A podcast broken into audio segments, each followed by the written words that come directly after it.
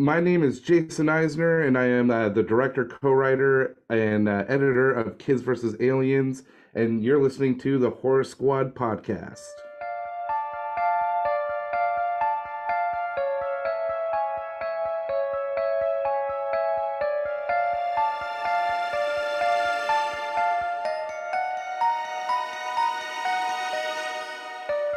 Everyone, and welcome back to the Horror Squad podcast. This is episode number 283. Tonight, we are going to be reviewing Influencer from 2023. You can check it out over on Shudder if you haven't already. We are Toddless tonight. Unfortunately, that is why you are hearing me, Joe, to start off the show. But me and Steve are here. Don't worry, folks. We're always putting out an episode just about every week. We hardly ever miss. So, you know, we're always going to be here for you. We're like a warm blanket just put it on every Friday, and we're here to comfort you. Uh, Steve, how you doing, buddy? How was your week? I'm doing good. Yeah, and that's also the reason we're not doing Day of the Dead. Uh, we wouldn't dare do a Romero film without Todd on the podcast, so we uh, decided to push it out. And we didn't know what we were reviewing until like yesterday.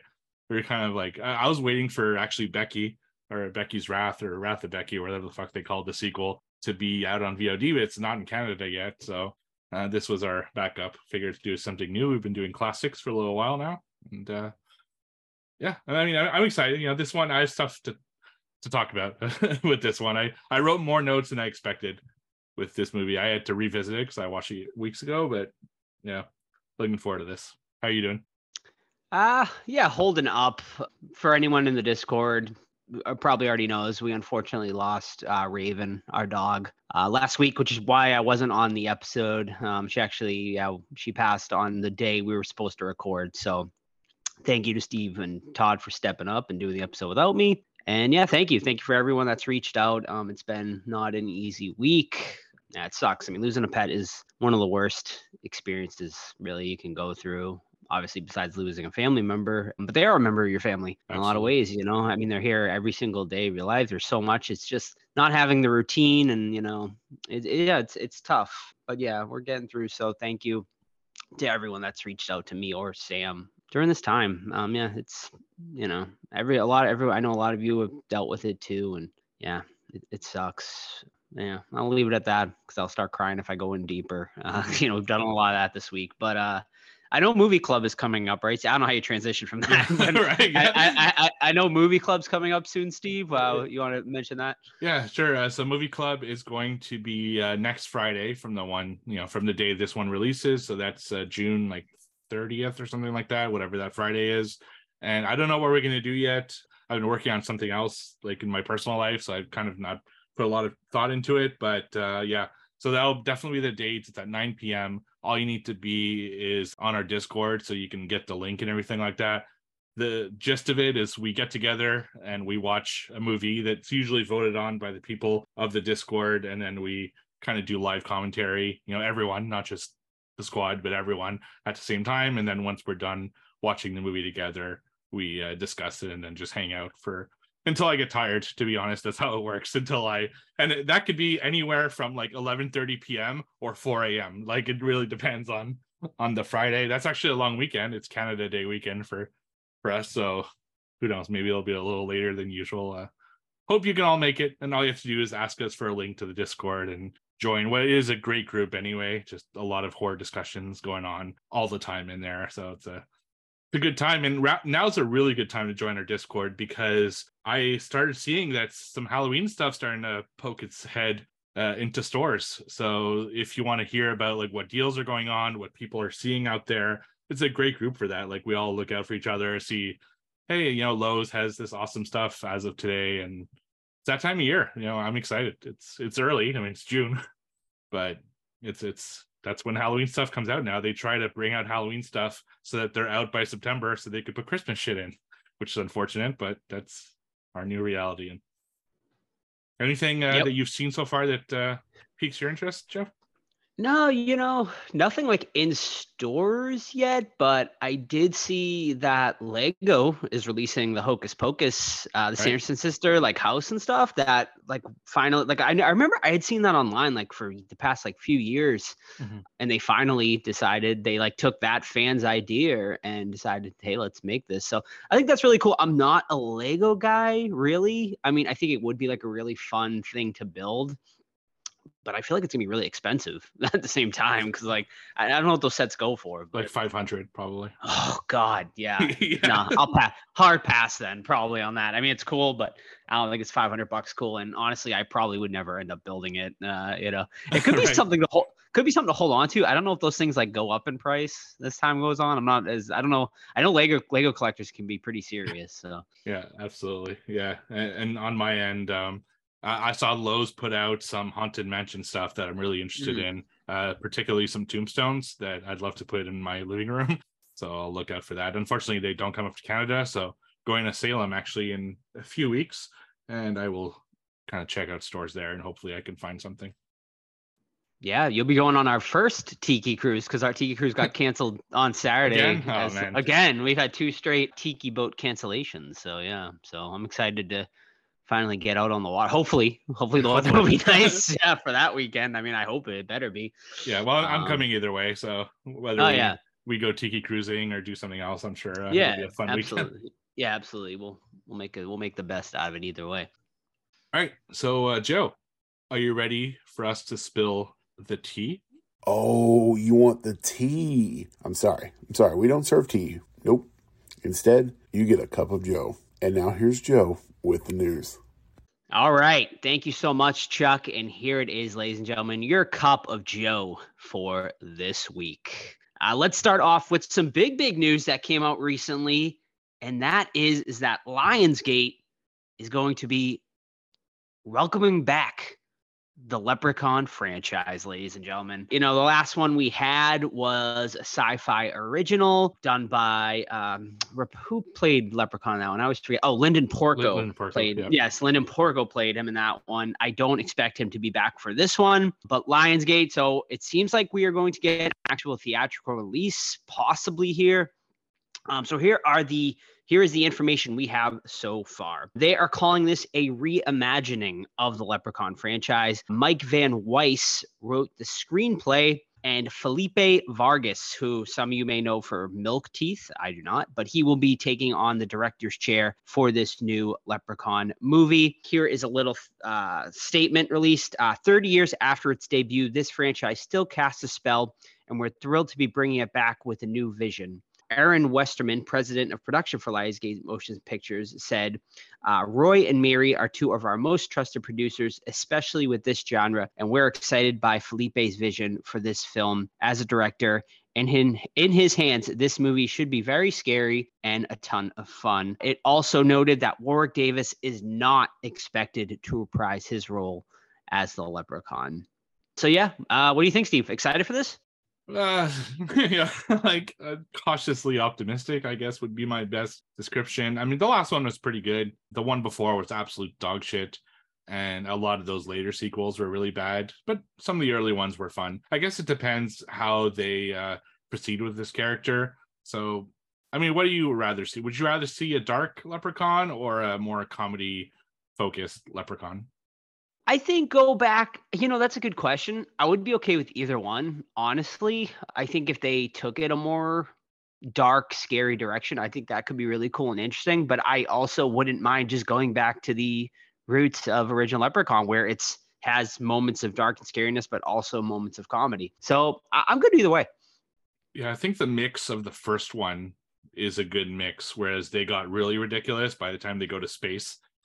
So yeah, it's uh, I I'd like to see something more like the first one, where it is a horror movie, but Leprechaun's still a little like kind of sarcastic shit, and I think that would be kind of the best way. So we'll we'll see where they go with it. I just hope it's not like Origins because, wow, that was when they what when they talk about Leprechaun reimagining, that's the first thing I think of. And that was such a swing and a miss to me that I hope they don't go anywhere near that direction. Yeah, well, we'll see. I, am interested to hear Todd's thoughts about this too, but I think I probably already know them. But all right, let's get into the next big piece of news here, and that is the announcement of Terrifier 3. We knew it was coming, ladies and gentlemen, after the massive success of Terrifier 2. And here is what we know about Terrifier 3. It is once again acquired by Bloody Disgusting and Screambox, so not much will change there. The big, big piece is that they are planning to do a more wide rollout in North American theaters. So they're expecting a wide theatrical release for this one right before um, shipping it off to Screambox for streaming. So what does this mean? I don't know exactly. Is it going to be you know out for a week or two and then to Screambox or are they going to try to put it out for a month and then release it on Screambox No information on that yet. But what do you think, Steve? You think it'll be kind of like how they did it with Part Two? Uh, no, I, I think this is going to be like an actual like regular movie. Like it's going to be out in theaters for mm-hmm. however long it needs to be, and then come out to Screambox once the theatrical run is done, which is a really interesting thing. Has has this ever happened to your recollection where a straight to video movie series eventually goes to theaters because they got too popular? It's always the opposite, right? They always do the first one in theaters and then the rest go to straight to video. But this did the opposite, which is super interesting. That and good on you know uh, that whole team, Damien Leone especially, and David Howard Thornton and everyone. It's quite the accomplishment. I I can't think of any example in any genre where this happened before.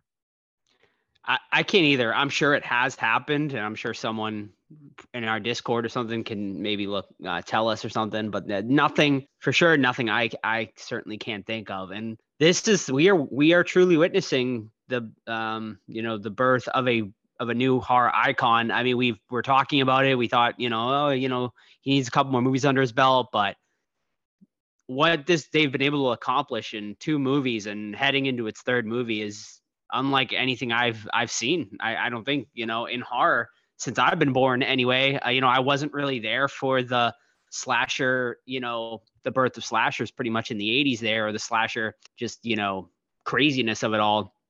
But this is, I think, the closest we'll ever see to it uh, in this day and age. It's amazing. Art is just so incredibly hot right now. You see him everywhere. It, the fans just absolutely are going crazy for him. I, and I don't, you know, I understand in a way why, but in another way, I'm like, he's just a clown. Like, you know, like anyone else, I feel like could have did this. So is it the gore, uh, you know, that the fans were missing, or is it clowns always work? for the most part, but it was just something that really, you know, the fans just really grabbed onto, and uh, it's it's really special, and uh, it's it's pretty cool. It's pretty cool to see. As far as other things um, to do with this, I do want to mention they are planning to release it unrated. So that is why they went with Bloody Disgusting. Uh, once again, they said a lot of studios aren't willing to take the sort of risk these days with movies like this but they credited Bloody Disgusting and Cineverse, who is their other partner, for allowing them to release it, you know, unrated in theaters.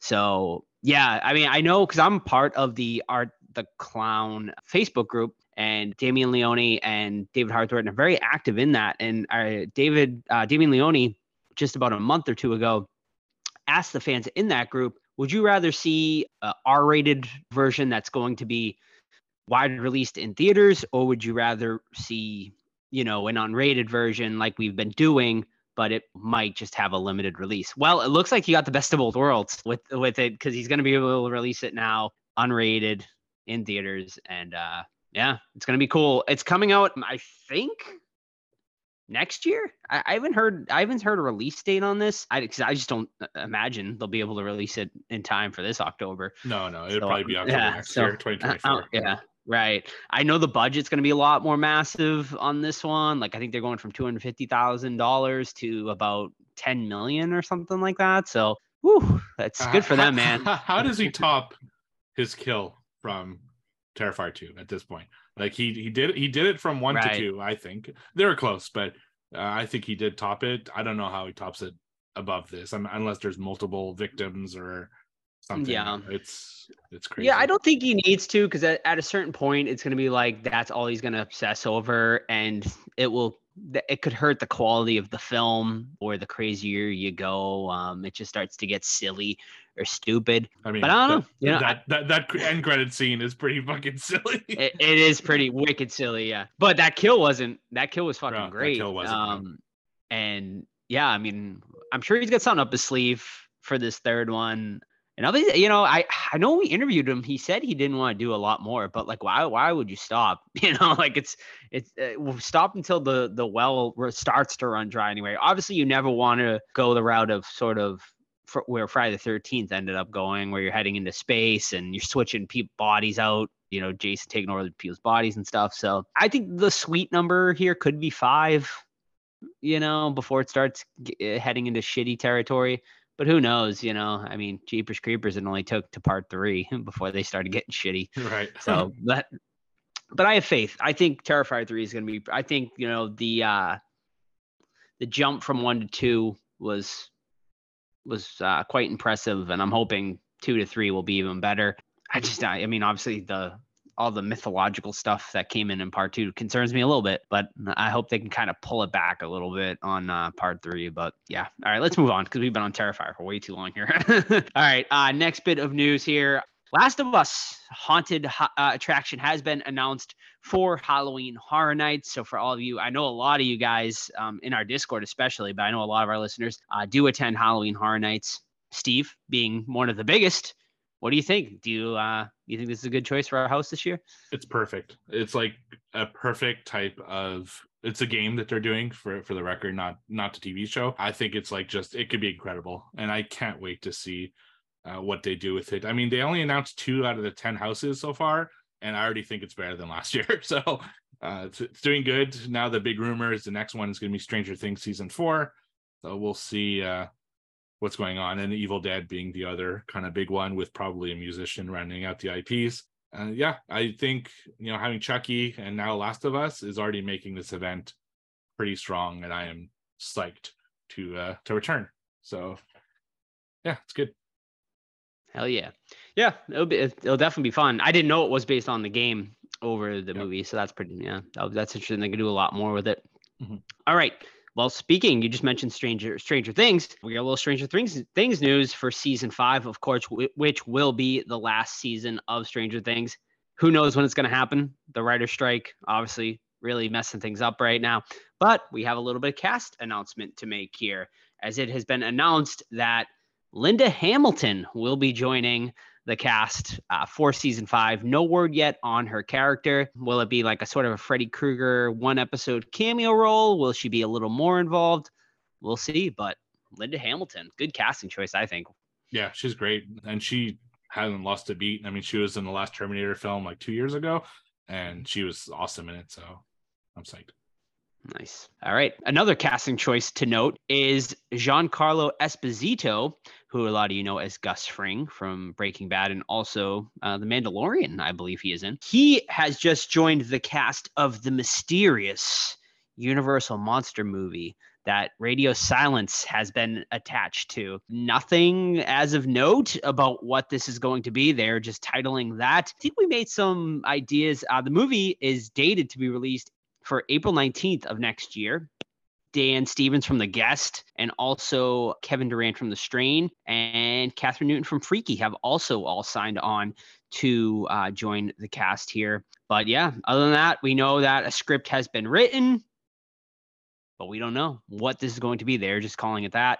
Uh, I know we speculated potentially it could be sort of like a Monster Squad thing where like all the Universal Monster mo- monsters kind of come together. Could it be like a creature movie? We don't know, but very exciting. I mean, with Radio Silence behind the helm, I mean, those guys always kill it for the most part. You know, Scream, maybe, yeah, so so on those, but all their other movies have been really good. So we'll see. But uh, yeah, I think you know, I think Universal Monsters would be awesome for for them to do. So yeah, we'll keep you guys updated when we know more about that, but should be great. All right, just a couple more stories to get through here. What we do in the shadows season 5 has been officially announced for its release. It is going to be premiering on July 13th.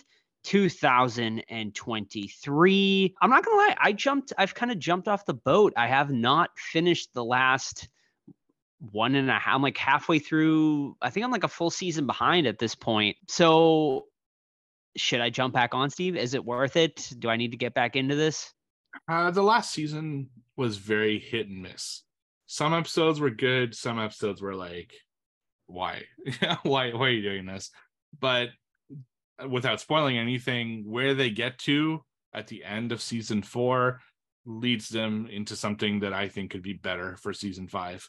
Because what happened at the end of season three, I don't think they handled too well in season four. Uh, there's something major that happens with one of the characters, and it, I don't know. It just it didn't feel right, and it took a long time to recover from that. So I'd say yeah, watch it because they are still great characters, but it definitely don't expect season one and two quality. So hopefully they recover with five because they must have heard people's feedback. So curious to see what happens. All right. And the final bit of news here tonight, something that maybe you guys talked about over on your Less, Less XP gaming podcast, but it has been announced that Friday the 13th, the game is coming to an end. For those of you that played it, uh, the license has expired on the game. Uh, here was their official announcement. The time has come. Our license for Friday the 13th will expire on December 31st, 2023. On that date, on that date, Friday the 13th, the game will no longer be available for sale, both physically and digitally. The game will, however, continue to function through at least December 31st, 2024. And that's really all they had to say about that. So you you know, you still will be able to play it for a couple more, well, really another maybe another year, year and a half, and then that's it for them. What is the good news about this is that Harry Manfredini did tease that they are going to be releasing a new Friday the 13th game. Whether that involves the makers of this game or not, I would say yes, considering they're kind of let's like you know kind of push this one away and focus on a new one. But yeah i don't know. What are your thoughts steve? I know you're you know a lot probably know more about this than me maybe. So first i was bummed about this news because for those who listen to uh, my other podcast let's xp geek and gaming podcast when we do so like we do for movie nights on this podcast we do game nights with the other podcast. And often the game that we play is friday the 13th the game because it is atrocious to play alone but amazing to play with friends. And we get together and we just have a ton of fun. Like one person plays jason the other plays play the counselors and we we laugh so much about the shenanigans that we get up to and trying to kind of outsmart each other. So i am bummed about this but there isn't a lack of this type of game coming out. You know, we have, of course, Texas Chainsaw Massacre coming out this summer. There's Evil Dead that's already out there, Killer Clowns from Outer Space, Ghostbusters. There's a bunch of games that are, could replace Friday the Thirteenth. Uh, Dead Dead by Daylight's another one. So I, yeah, that's that's that's fine. You know, it, it's going to happen. We knew the writing was on the wall for a long time. As for this other game, uh, the developer did go on Twitter and confirm that it won't be the same type of game. So I'm expecting maybe something more of a single player story, kind of like Blair Witch was, which I think Joe you should still check out. And yeah, that makes me excited because I'm tired of these fucking 4v1 games or 4v2 or whatever they're doing with the other ones. And I think it's time to have like a proper narrative uh, Friday the 13th story. And I think that would be fucking fantastic. So we'll see. We'll see what happens. Yeah. Hell yes. I would love like to see a like a really well done like one player horror game because there hasn't been like an officially licensed one in a long time, right? Nothing I can think of. That that's good. I mean, Blair Witch is probably the best one. I mean, there are some great non like horror franchise ones that are out there mm-hmm. for sure. But as far as like a known character from a movie, no, yeah. I think Blair Witch is the only really good one that I can think off off the top of my head in years. So right, uh, the Evil Dead ones used to be awesome. Yeah, back in like the PlayStation like, yeah, twenty years days. ago. yeah, so, right, yeah, yeah. Oh yeah, yeah. No, they, Ghostbusters probably the the most, mm. and that's that's even that that's like 2009 at this point. So it's been a while. Yeah. Speaking of Ghostbusters, when the fuck is Ghostbusters VR coming out? They like announced that like like uh, forever ago. uh soon this year. They, they just did a VR yeah. VR conference and it, that was part of their VR conference. So they announced a few uh, horror things. One in particular that I'm excited about. It's called The Seventh Guest. It's a kind of puzzle game, but in a scary mansion. So yeah, I'm looking forward to it. There, there's I love horror in VR and VR, so both things awesome you gonna pick up the three right away? Or are you gonna hold off a little bit on it? I'm I'm thinking I'm gonna hold off because the two works really well, and I really Yeah. just use it to golf if I'm being honest at this point. uh, that and like wandering, which is a game where I can essentially go in Google Maps and like walk around in different Mhm. cities in the world. I like explore the world when I'm Yeah. bored. Uh, so yeah, so I don't think I need a three. I might do the like a skip a generation. So the, I'll buy the four, then the six, and you know. So I think this three, unless they force me to do the three at some point. right, right. That they seem to be doing now with the one right now, where like Yeah, Yeah. they're games are not you know supporting it anymore. So we'll see. Yeah. Yeah. I mean, I'm excited. I mean, I'm excited. I think Apple kind of their their announcement. I mean, yeah, the thing's worth 3,500 bucks, but I think I think it really does show where VR can go. Like, Yeah. and it's pretty damn impressive. Like, so we're, we're getting I- I- there. like finally. yeah, you we are. Yeah, I think so. So we'll see. And yeah, I guess that's it for hard news this week, everyone, or your cup of Joe, as Chuck likes to call it. So thank you. Yeah, and now that we're done with this cup of Joe, let's go on to another. And our favorite cup of Joe, other than this one, is of course from Deadly Grounds Coffee. Everyone thinks because you're a zombie, you don't know good coffee. Well, they're wrong. There's only one brew that gets my seal of approval. Deadly Grounds coffee is my guilty pleasure. The aroma is so intoxicating. It brings all of my neighbors out of the woodwork. Deadly Grounds coffee. Coffee to die for and zombie approved. It's good to get a little deadly. Use the front door! Oh, they're so disgusting. All right, Stevie, what have you been watching this week? So, our 70s list is uh, coming up. You know, a few weeks from now, we're going to be doing our annual top of the decade list. We've gone all the way from the 2010s, and now we're down to the 70s. Like, wow, we've been doing this for what is that? One, two, three, four years. This is our fifth year that we're doing a decade list. Uh, so, in preparation of that, I watched two 70s films. These are films I haven't seen that I've seen on some lists, like online, and just trying to like make my list, I guess, as strong as possible when we get it on that episode.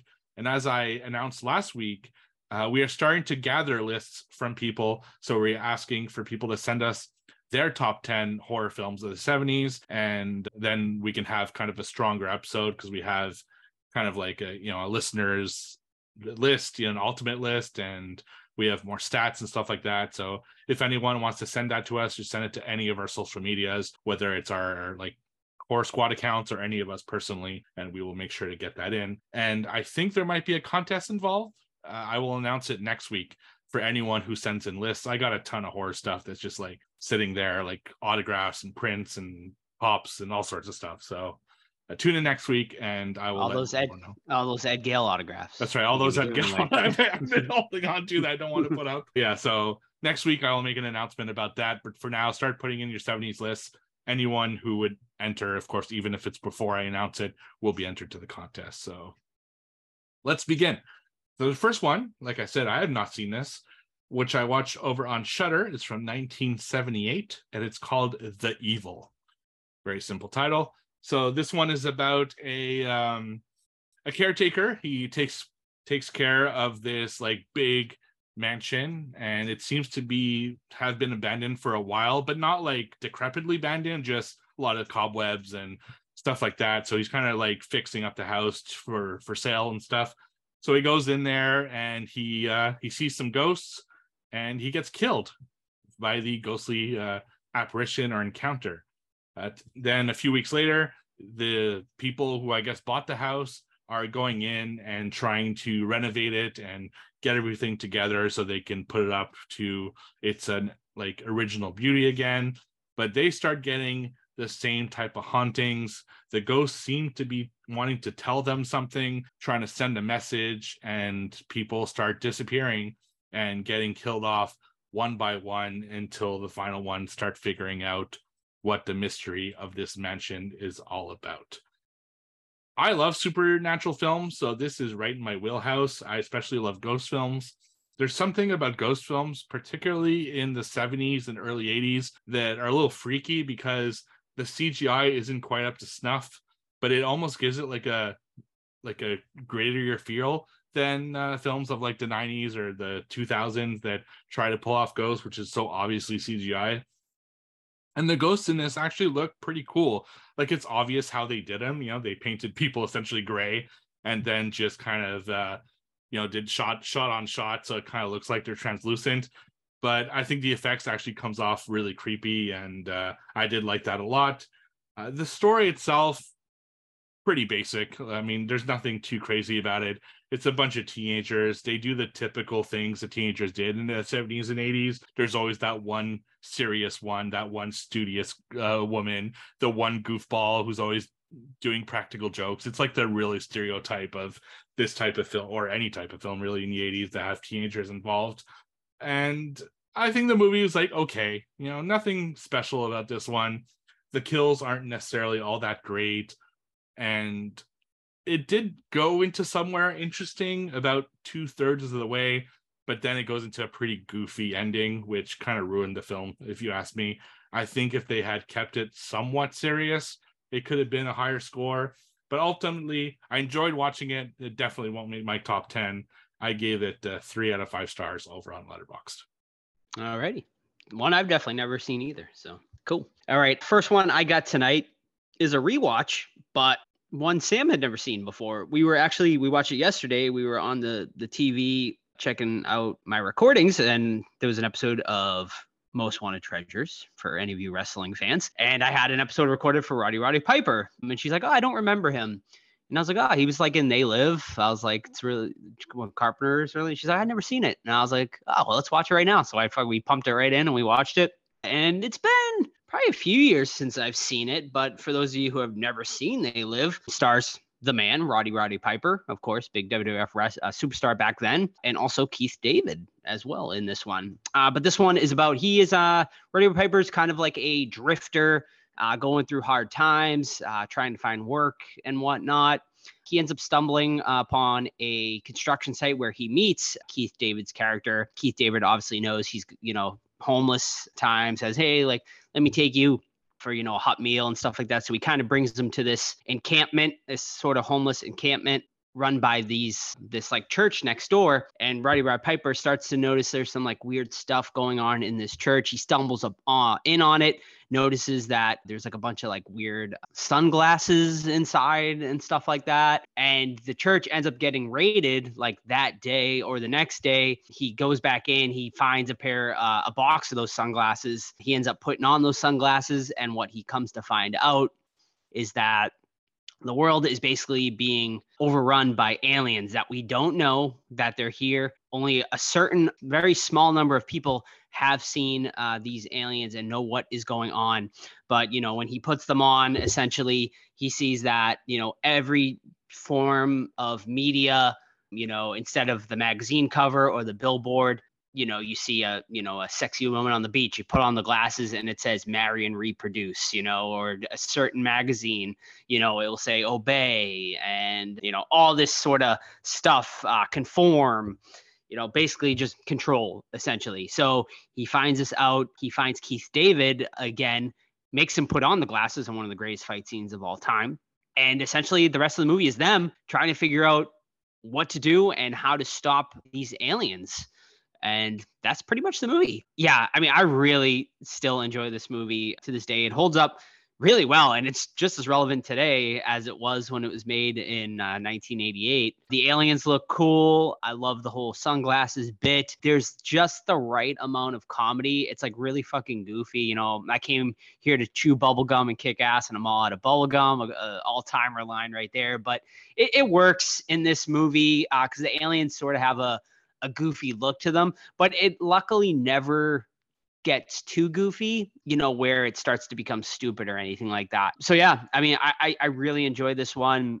Is it one of Carpenter's best? No, but it's definitely one of the better the better ones. You know, it's not up there with Halloween or The Thing or even Christine, but I think I think it's after the next tier sort of uh, down from that. I give it a three and a half out of five definitely a good movie, worth checking out. And Sam enjoyed it a lot as well. I think They Live was like ahead of its time. And had it been made maybe 10, 15 years later, people would have appreciated it more. because it's about subliminal messaging and it's about like the government being run by essentially aliens and you know the, they're all at the highest levels of power i think this movie was just too early and it's it's weird it's like one of those things where i don't think a ton of people have actually seen it but they would absolutely recognize pictures of it uh, especially the alien with the obey is it's like very iconic imagery and uh, i think that movie doesn't get the respect that it deserves in my opinion so that's great that she saw it finally it's definitely a classic. Carpenter's so good. Like he's got so many fucking bangers. All right, so my uh, last one this week is, of course, another film from the 1970s, which I also watched on Shudder, and this one's called Tombs of the Blind Dead. So this is a Portuguese film, I believe. So it's somewhere in South America. It's about a um, a woman who she she's doing like it's weird she like meets up with this other woman who's with a dude and then they want to like go on vacation together or whatever it's a really weird kind of dynamic between the three you think that she has history with the guy because of how uncomfortable they seem to be around each other but you come to find out pretty early that she was actually in a relationship with the girl or at least had like a one night stand with the girl which is what's causing the kind of un the, the kind of weird chemistry between the three. So she's uh they're going on a train towards wherever they're going, and she decides, you know what, fuck this, I don't want to be part of this thing anymore. So she jumps off the train and just starts like walking away because she sees like a like a castle in you know the distance and she figures i'm going to go over there and see what's going on so she jumps off the train and then walks towards this castle and she like makes herself comfortable in this abandoned castle mind you she's not like entering someone's house or anything uh, so she walks into this abandoned castle and she just parks in there and she like takes her clothes off, gets her PJs and goes first and sleeps, you know. But then she gets attacked by these zombies, I guess. Uh, they're kind of like crusade type zombies. You know, they're still in their like armor and they got hoods and they got horses and they're uh, very interesting looking zombies. And they kill her, and then the story picks off with the other two trying to figure out what happened to her with the police involved. Police think that it's uh, like gangs who are pretending this place is haunted so that they can like make excuses for why people are disappearing all of a sudden. Whereas this other like psychologist guy thinks it's actually like hauntings going on over there.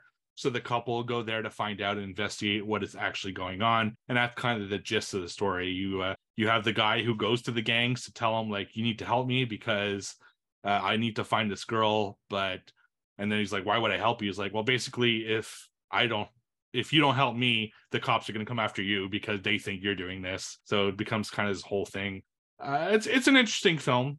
I, I, I can't say it was like great or anything.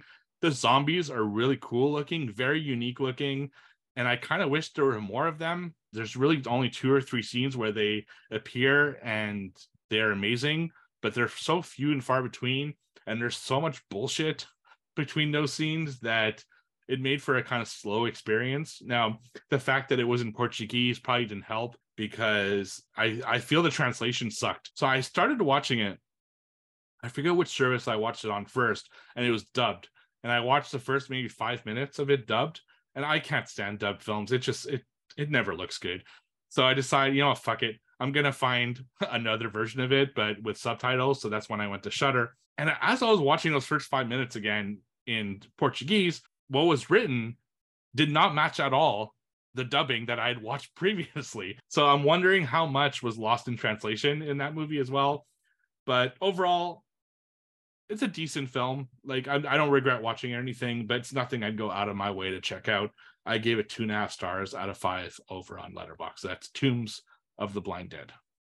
Yeah, I've run into that uh, quite a few times where the translation is not like gelling like with what oh you're seeing God. on the screen and it's well, awful uh, it happens to me a lot because i, I speak fluent french uh, mm-hmm. like i'm perfectly bilingual so when there's french in a movie i'm sometimes the subtitles because it's an english film they'll put subtitles and i'm just like wow that is not at all what the fuck they're saying or mm-hmm. they simplify it so much that you lose right. so a lot of context so mm-hmm. yeah you, you realize that and then you start thinking like fuck all these movies I've been watching that are foreign, like Ringu, which we reviewed last week, Mm-hmm. How much context am I actually missing because the subtitles suck? You know? Right. Yeah. No, it could definitely make or break a movie for sure. There was one time like I had to shut like I was like I got like a half hour in and I'm like, the subtitles were just so bad that it was like it was almost like translating it word for word rather than like putting it into English. You know what I mean? So like it didn't make sense, you know? Right. Like so I was like, well, I'm like not understanding this at all. So that that sucks. Um, but I, I will take tr- subtitles over dubbed any day of the week. oh, dubbed yeah, a is so a million. bad. It's the worst. Yeah, Yeah. the worst. I'm gonna run down, and maybe you can join in in this discussion too, Steve. I watched the new season of Black Mirror. Did you? Not yet. No. Not yet. Okay. I won't do spoilery or anything, but I'll kind of. I've watched four of the five episodes they've released so far. Um, I started watching the last one today, but then I fell asleep. So I can give you my short thoughts on this season. I think Black Mirror, the first like four seasons of Black Mirror were amazing. Like really fucking like top tier television. Season five, I thought definitely was not great. You know, that was the one that had Striking Vipers, which was a, a popular discussion on this Wh- wh- show. which is which is fucking crazy when you so i was just telling joe before this episode happened that this is my 200th episode since i joined hmm. this podcast and so when we talked about striking vipers was actually my um like trial episode that i did which is episode 79 Mm-hmm. and that shows so the last season of black mirror yeah. was when i fucking started on this podcast that's how fucking long crazy. ago black mirror that's like four Yeah. years ago that's Yeah, 2019. that's ridiculous it's Yeah. So it's been a long wait for Yeah. season five. That's that's only three episodes of season uh, five. Season six. Yeah, only three episodes. Yeah, you had the um, so you had the that one, which of course was the video game one. Then you had uh, Smithereens, which was the guy that was uh s- stuck in the car, like the hostage situation, and then the Miley Cyrus episode. That yeah. So like after those four seasons, like I felt like that one was a big sort of step down. And then this season comes out, you know, five, six years later or whatever. And I'd say this was a step up, I guess, from season five, but still not in the same realm as those first few seasons. Um, so episode one, you have Joan is awful, which I think is probably the second most Black Mirror like type episode of the entire season because there were a couple episodes into this season that weren't wasn't really Black Mirror like at all. And when I say Black Mirror, I mean you know stuff dealing with the future or extreme sort of technology which is kind of what the whole show was supposed to be about so yeah this one was about a young a young woman who one day f- wakes up and sees a new show streaming over on streamberry which basically is netflix and the show is called her name joan is awful and basically the show is showing her entire like day that she had that day has become a television series. Uh, really interesting. And she obviously, some bad things are revealed that kind of ruins her life. So she teams up with Salma Hayek, who is playing Joan. And what we what we come to find out is she's really not playing Joan. What Streamberry has done, or this Netflix thing, and it's a good like sort of story because they are able to take technology, obviously, AI put Salma Hayek's face on. It's basically like all completely computer generated. And of course, Joan didn't click, didn't read the terms of service. And essentially, Netflix, Streamberry, anyone can take anyone's life and make it into a television show, is what we come to find. So it's about the dangers of that. That one was pretty solid. I thought this one, you know, it was it was it was a lot of fun. It gets a little goofy here and there. It definitely started to lose me a little bit towards the end, but I think there's a good message in here. And overall, I was pretty entertained by it. So I give that one a seven out of 10. Uh, the next one I watched was Beyond the Sea. This one is the longest episode of the season, an hour and 20 minutes long, but it was also the best. This one stars Aaron Paul and Josh Hartnett. They essentially, it takes place in, they call it an alternative 1969, where essentially the two of them are up in space on a mission. And what they do is the government has created essentially cyborgs, uh, like cyborg bodies, for them to live down on Earth while their bodies are up in space. So essentially, like once a week, they kind of do their mission like things, and then they go into sort of these hyperbaric chambers where their kind of subconscious mind goes back down into their cyborg bodies. And I, I don't want to say a lot about this one because I think the less you know about it, the better. Because there's a big, big twist sort of in the opening that kind of sense sets in motion the rest of the story. And yeah, I, I loved this one. I see people are a little more split on it than me, but I thought it was brilliant. I thought, you know, it's it's a bit predictable at times, but man, the performances by both Aaron Paul and Josh Hartnett are are just amazing in this. It's shot really well. It goes to and it's one of the darker episodes of Black Mirror for sure too. It goes to some really fucking dark places, and I I really really like this one. I give it an eight out of ten. The next one is Mazey Day. This one is about a a paparazzi that you know she's kind of you know a little unsure about if she you know wants to be involved in this life well a, a celebrity ends up kind of going into hiding after a hit and run accident and it's a big payday basically $40,000 get a shot of this girl so she goes on a sort of wild goose chase to find this celebrity to get the shot this fucking episode is not Black Mirror at all. It is fucking creep show. Like it is a complete it, it becomes a horror episode by the end of it. And it is the lowest rated episode of the entire season, but I really liked it. And I think it's because it was a horror episode. It's no, it, and I can see why people didn't like it because it's not Black Mirror. It is not a Black Mirror episode. It's more like a creep show episode. But I thought it was super uh, entertaining. I always enjoyed it. It's also the shortest episode of the season, clocking in at about 40 minutes. And yeah, I dug it. I give it a seven out of 10. And then the last one I watched, and which is the last, also the last episode of the season, Demon 79. This one is about a woman who essentially encounters the devil or a demon, I guess. And he basically tells her, listen, the world is going to end unless you kill three people.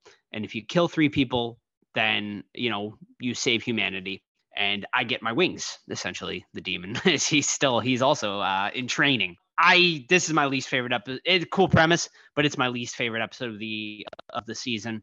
It just it it it came. I think if they you know kept it serious, but it would it, it was just too sort of goofy, and uh, they relied on a comedy.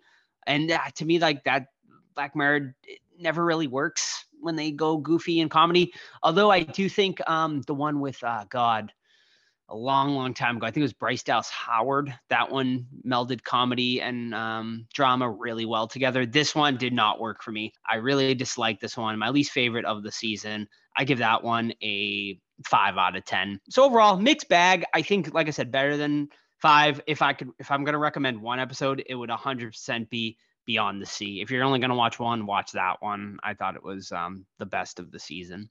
So that's it. My little spiel on Black Mirror.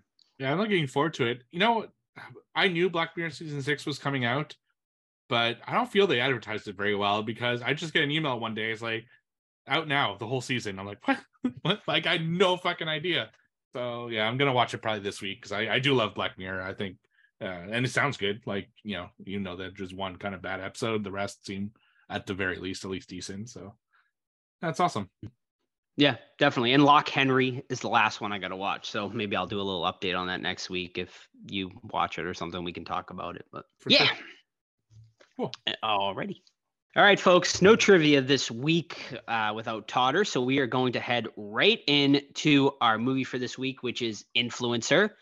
Steve, you want to give a little synopsis? Sure. So this is uh, so Influencer 2023. It's directed by Kurtis David Hayter, uh, Harder. It stars Emily Tennant, Cassandra Naud, and Rory uh, J. Saper. So this is a story about an influencer, of course, shocker. That's what the story is called, who uh, goes to Thailand to kind of uh, just influence, I guess. She goes there, takes pictures, tries to reinvent herself, but uh, you can tell that she's getting kind of tired of the monotony of taking pictures of herself and posting the same old shit all the time. Uh, you could tell that she's not enjoying it. I guess like she used to be, and she's having troubles with her boyfriend. That uh, you know they're communicating online and stuff like that, and he seems to be a dick. And he's he was supposed to meet her there, and he didn't end up going, so she's bummed about that.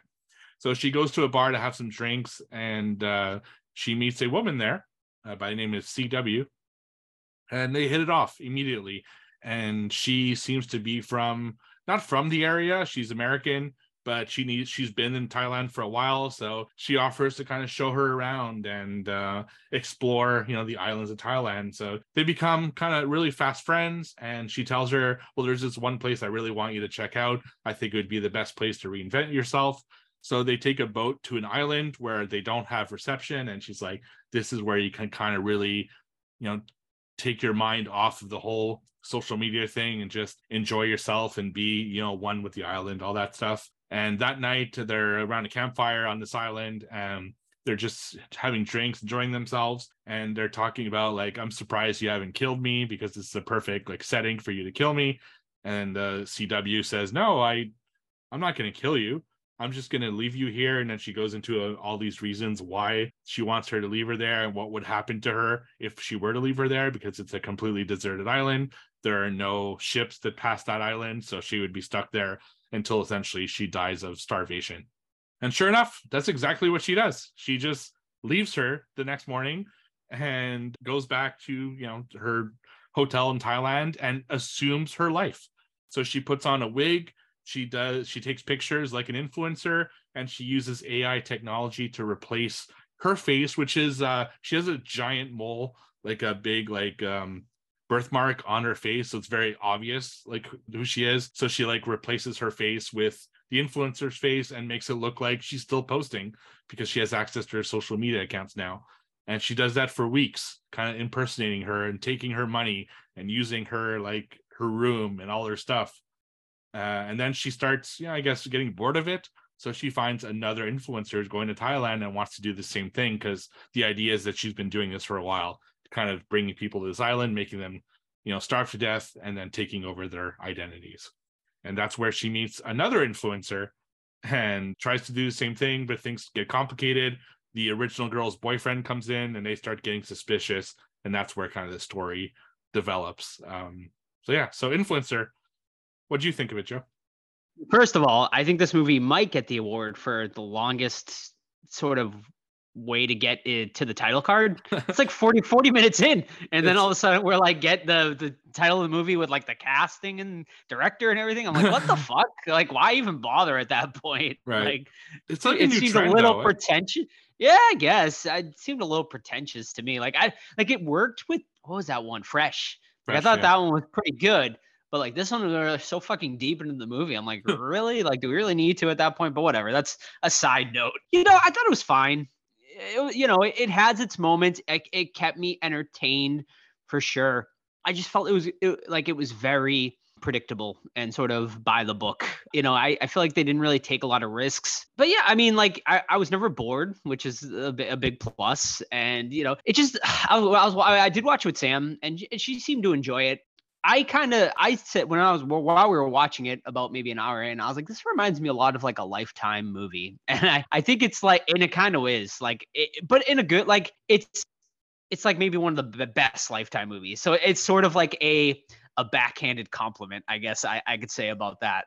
Yeah, I mean, eh, I, I wish they did something I don't know, just a little eh, like the like I- like the um the kill one of the kills right? Like we there was potential there for an amazing fucking kill and then they they take you know they go off screen with it you know with the um the high heel kill. That would have been fucking amazing and really would have delved more into horror and made it more shocking but they pull it back and you know I, i'm assuming it's because he didn't want to make it into a like a straight horror movie. He kind of it was kind of more like a um i guess like a thriller more than uh, horror with this one. But yeah yeah i mean it's fine. Like it's nothing that will make my top 10 or anything like that. Um, and something I'll probably forget about um in a year or something like that.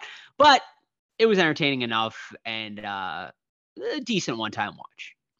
Yeah. So last year I had two social media themed movies on my top 10. I had Deadstream and uh, Sissy. I don't remember. Maybe Sissy was just an honorable mention, but it was close. And Deadstream was definitely on there. So when I saw that they were doing another one on Shudder, they, the other two were on Shudder as well. I was really interested, you know. So I went in not knowing anything about it. I didn't read anything about it before. I went in completely blind, and uh, yeah, I I enjoyed it. It's it's you know I was interested throughout the whole time trying to find out where it was going.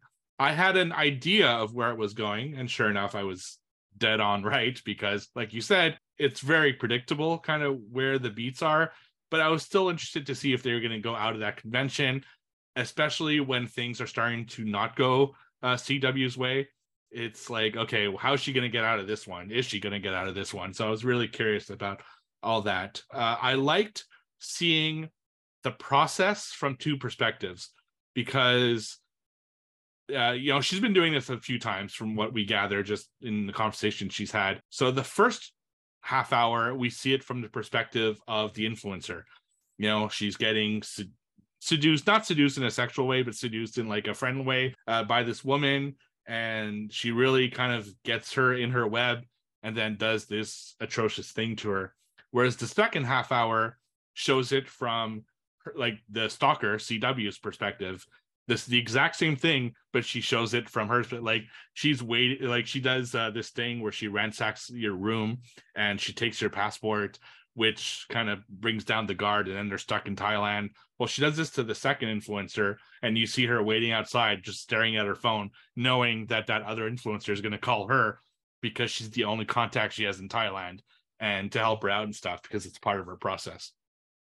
And uh, so it was interesting to see it come from uh, the stalker's perspective and then the boyfriend kind of comes and ruins everything which is an interesting uh, situation. But like joe said they don't take big risks. Uh, and you're right there should have been more horror involved you know? When something's on Shudder, i always expect more horror. And in this case they didn't go there. And you're right with the kill especially with the uh the second influencer when she puts the heel into her neck. I'm like, oh, this is going to be an amazing kill. And it's funny. So I've seen this movie three, four weeks ago. I even talked about it on watched that week, and I saw it again, um, you know, recently. And I saw that, and I'm like, oh, this is a great kill. I remember this. I, my mind made up that kill because I think I saw another movie recently where there was a heel that went into someone's either head or throat or eye or something. So, and then when she didn't do it, I'm like, what the fuck? like I was like mad, and yeah, it's I just wish they went more into the the horror aspect of it. Yeah, no, ab- absolutely. Um, what did you what what did you think about the boyfriend character? Because it's weird to me that they make him out to be like this huge piece of shit in the beginning of the movie. You know, like he completely ditches Madison, I believe is our sort of our main character's name yeah. besides CW you know, he ditches Madison like right before they're about to go on vacation together. And then she like FaceTimes him and well, like they also showed him like that he was like partying and stuff like that. So like really he could have went on vacation because he was clearly partying and stuff like that. But then like he's like, oh yeah, you know, like you're gonna have to like figure out your own way home. Like I don't got time to, you know, pick you up from the airport and shit like that. But then they sort of try to make him into like a hero character, you know, like halfway through the movie, you know, he shows up to the house and you know, he starts kind of questioning CW. He's like, Where's my girlfriend? Where's my girlfriend? I'm in love with her. And we even see at one point an engagement ring and stuff like that. And I'm like, like what? Like I, I thought that was a really weird turn because like I don't we're not really rooting for this guy because he's already kind yeah. of been portrayed as a huge piece of shit. yeah. Uh, when I work, I usually listen to podcasts, and I was listening to a podcast with James Gunn, who uh, of course wrote Dawn of the Dead, uh, Guardians of the Galaxy, Suicide Squad, all that stuff. And he said something interesting as particularly to horror, because of course he's a big horror fan, started in Troma. And he said, if you don't like the protagonist, why should you give a shit? And he's absolutely right. And I we've talked about this in other movies in the past. You know, uh, Dash Cam being the perfect example last year, which I fucking hated because I hated the protagonist so goddamn much. Now, I don't hate the protagonist as much in this one, but there's no one to root for in this movie. You know, um, the influence, the first one, is kind of the only person that you care about, but she's off on an island, so you you don't know what you know. She's kind of gone for most of the movie. So really, you have this stalker who's killing people essentially, and you have this douchebag boyfriend who we're led to believe is abusive. So why the fuck should I root for him? The other influencer doesn't really do much in the story. Like she is kind of disappointing what they do to her. So if you're not rooting for anyone, why do I care about any of these people's like fate? And I also feel that their fates are kind of dull. It doesn't really lead anywhere. You know, they they just when it gets interesting and they catch, you know, CW in the act, they get disposed of, both of them, really quickly.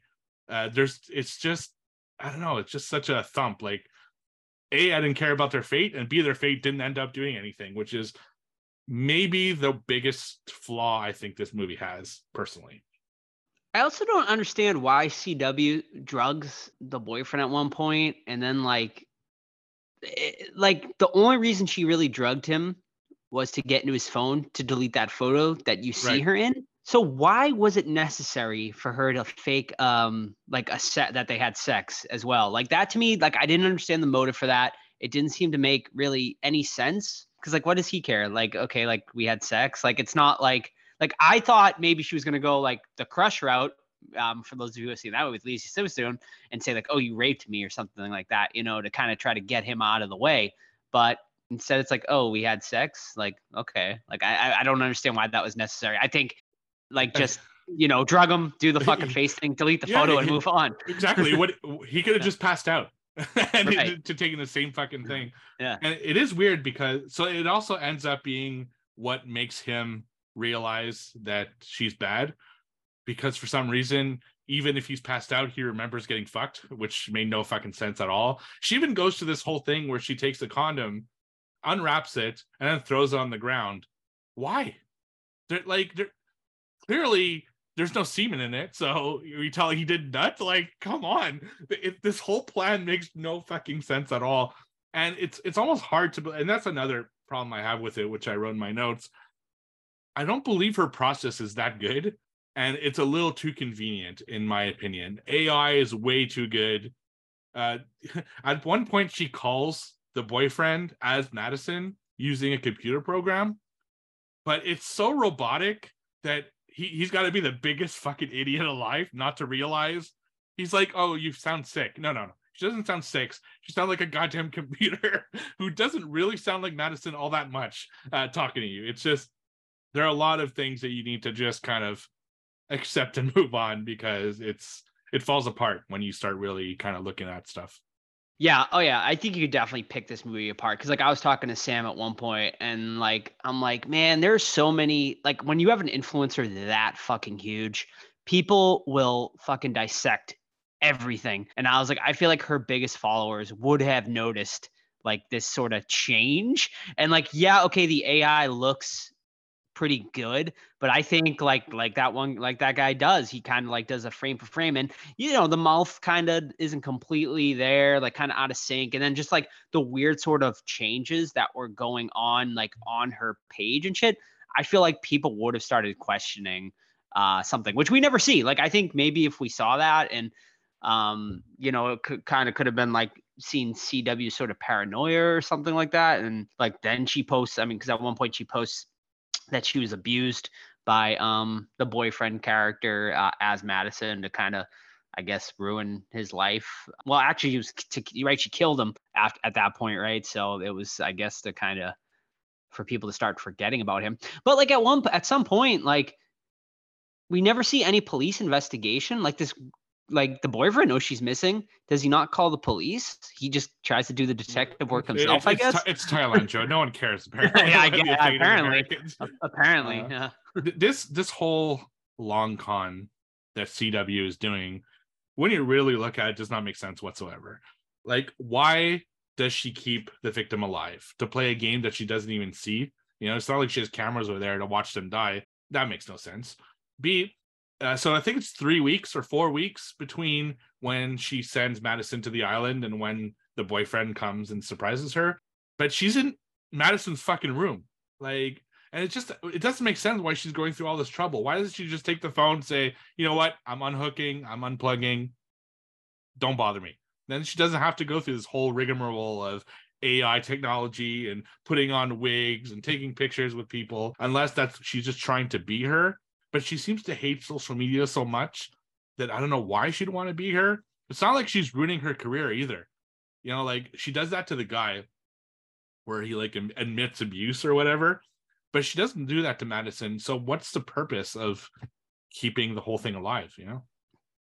Uh, pretty simple, I think. Money, right? Because these influencers make a lot of money. Yeah. So I'm assuming I'm assuming she. I, how does she get that money though? Because I'm assuming that money would go into their like a bank accounts unless she's like, oh, can you forward the money, I guess, to this address or like with a check or something like that. Well, I don't really know. She does. But, I mean, um, uh, that is why- the credit card company to up her limit. Oh, that's right. Yeah, yeah, yeah. So I think it's all about the money. She finds these super successful influencers, so then she can kind of take over their lives, make these posts, and get the money for it, right? Like, so she can kind of live the the lavish lifestyle. That's why she, you know, at one point you see how she finds people. Essentially, is she searches, you know, Bangkok, which is where she lives, and then just tries to find, uh, uh you know, influencers who are uh, living, who are, uh, uh, uh you know, so on solo trips. Also, why do they got to be females like all the time too? I guess because it's easier because Well, you know, can't, yeah, impersonating. right? She I can't do the. AI. Yeah, she can't do the AI with the male. So I guess that makes but sense. but like if if it is money, right? Totally plausible. Why is she staying in the in Madison's place? Why don't she just take money and rent her own place? But That's like so you don't go Right. your fucking you don't kill someone and to go in their house for a, a month. You know, people are gonna find out eventually. You know, it's just it makes it doesn't really make sense. Like the whole plan is I don't know uh, the motivation, the plan seems very loose to me. Absolutely. Also, do you think it was sort of detrimental to, I guess, the twist to kind of show uh, Madison? We open the movie like it shows kind of the island, and it kind of shows Madison's body like on the island. Now, Yeah. whether she's dead, whether she's dead or not, we don't really know there. But the whole rest, the whole movie, I'm like, we're gonna go back, and she's going to be alive, which is exactly what Right. happens if if you never get that opening. Sh- I don't. Do you think that opening shot? To me, that opening shot kind of hurt it because I was like, oh, she's probably still alive on the What island. was right was it Madison though? I think so. Was I- it not? I I thought it was just like the previous victim. It's possible. Like they did show that one girl, um, or that is that girl in the book. That name she kind of opens up, Right. and I'm assuming that's one of the previous victim. I assumed it was Madison. Okay, um, well, I could be totally wrong, and that's kind of why. I, so I was just waiting for us to go back and find Madison at the end. Which do you think it's plausible? I mean, this girl is not like she is an influencer, right? Like I don't think her survival skills are that great. Granted, I don't know what she went through, you know, earlier on in life. She just did not seem like the type of person that had these great survival skills. So she would have had to survive for a month building her own fire. She would have had to figure out how to do that with whatever tools, which you know you can do. Obviously, you watch Sure. these survivalist shows. You know, boil the water. Obviously, she was boiling water to survive, Fish? and then whatever she's finding for food. Oh, well, I mean, I guess you, you see the fish Yeah. like hooked on like oh, that's right. fire. yeah, like, yeah. So she was able to, to fish and shit like that. I mean, I guess like it's plausible. You know, she befriended a volleyball. It was a whole thing. Yeah, Like it's it's a yeah, whole there you go. fucking movie that you can make about her adventure being on this island. Yeah, like I don't know. It's just I thought at first that I knew she was alive. That was in my mind that was always going to be the twist. But I thought she was just going to come back to Thailand and go for like, become a revenge movie in the third act. Because it made no sense to me for Madison to just go back to the island. Now I guess she needs to clear the body so her next victim can not be wise. But even that, like, I don't know. It's just it didn't make sense. the just keeping her alive made no sense to me. But I guess she she wanted them to suffer and to have that euphoric experience that she described at the beginning of the movie. Yeah, I guess so. And then what happened? Did you, was the boyfriend's body still on the boat when she goes yeah, off she, she finds end? it. She Okay. finds uh she sees his hand and it's under a tarp and she like lifts the tarp and just but doesn't So react that much. You don't really like see No. much of her Madison. Well, she did. She wanted to break up with him, so Yeah, I mean, right. but it, it was still it was still a loved one. So you think it would have been a little more horrific, but she did go through quite a trauma. Yeah, and then essentially that's exactly how the movie ends. You know, she knocks out um, CW and leaves her with the same fate. Like, good luck. You're on this island now, and try to survive. But ain't no one coming back for you. That's for sure. Uh, so she basically leaves her for dead. But like, what do you do, right? Like, I uh, do you go to the police at that point and like tell them, oh well, she's on this island, go pick her up, right? Like, because she's gonna have to explain everything. right. So, uh, CW gonna, I guess, be picked up and go to jail, or do we assume that maybe she's gonna wait a little bit, or you know, and then wait for CW to die on that island? I, I don't really know. Yeah, I I don't know. Like uh, and if CW had any brains at all, which I don't know, given her plan, uh, she would have had like a backup contingency plan because what if the plan doesn't work in the first place and somehow she gets stuck on Island?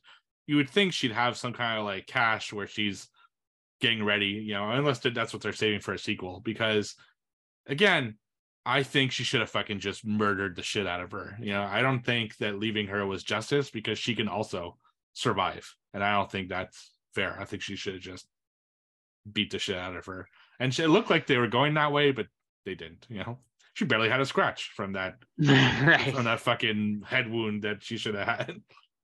Yeah, she also seemed um for a girl that was on an island for like a month, she seemed to be in pretty like good shape. Like she wasn't like frail Right, like at yeah. all. You yeah, I don't even know if you'd be able to like fight someone off at that point because like she's she- you know she didn't like seem like she lost much weight. Um, Right. she's still wearing still wearing the same exact clothes. You think at that point you'd be like wearing like a fucking like leaf leaf fucking Right. bikini or something, you know? But who knows? Um, yeah.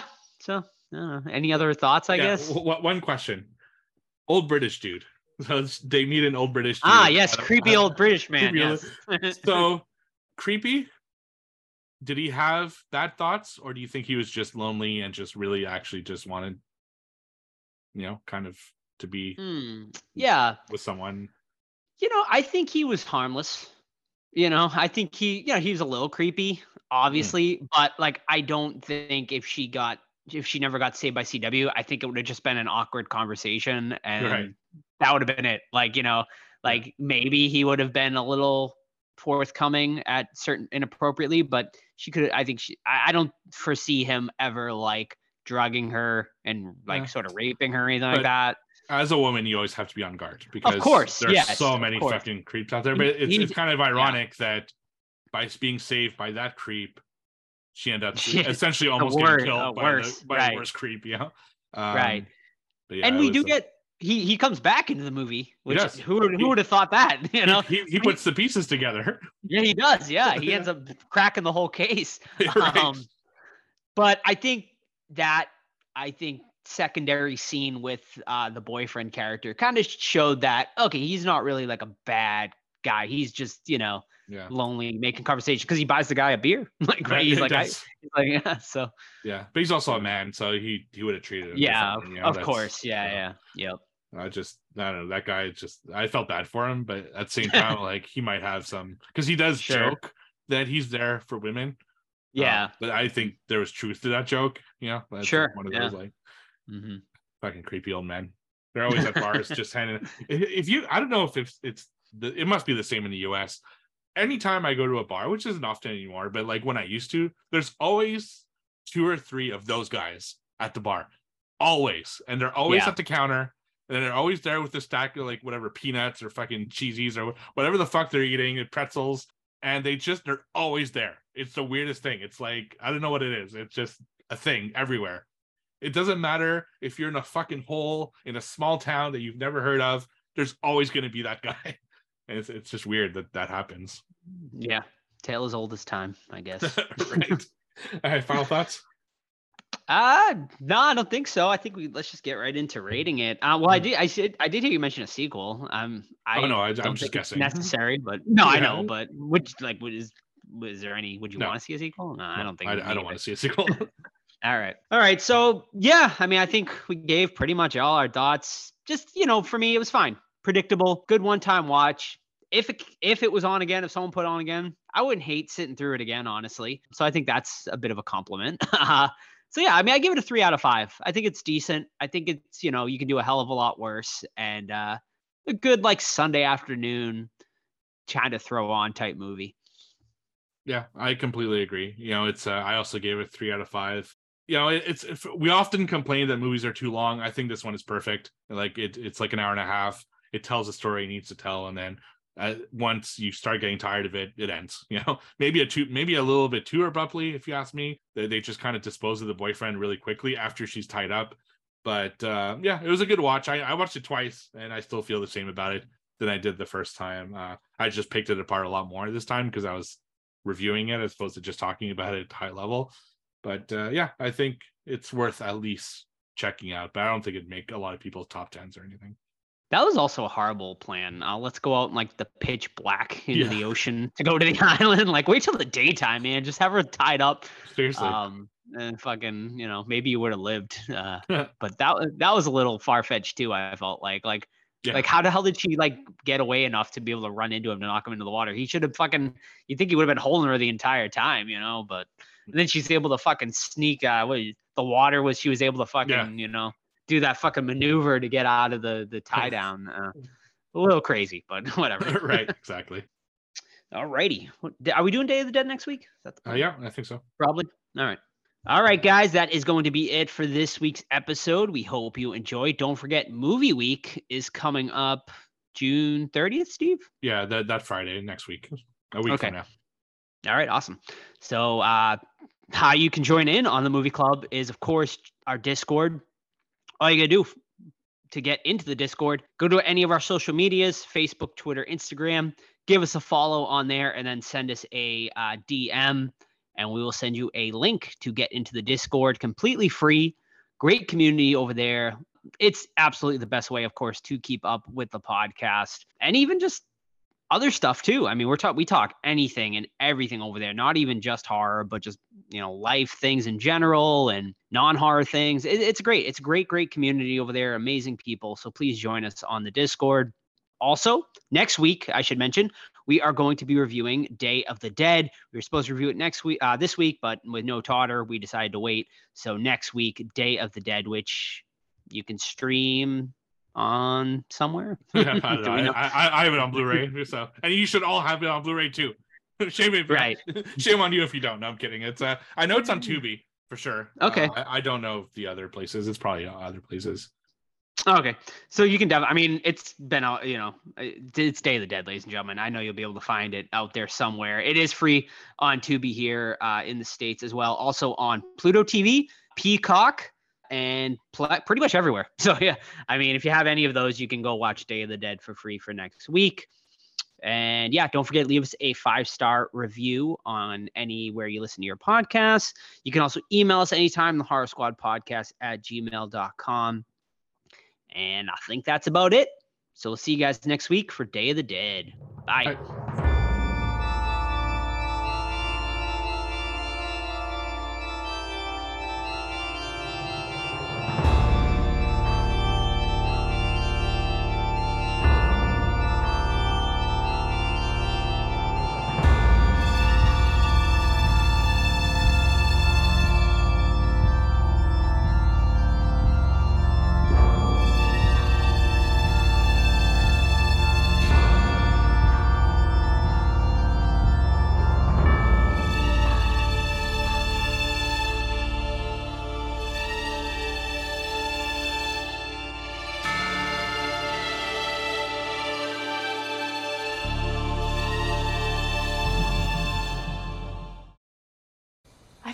Out since the night we met, but I, I don't know. Maybe I should have just known. You're fucking creepy.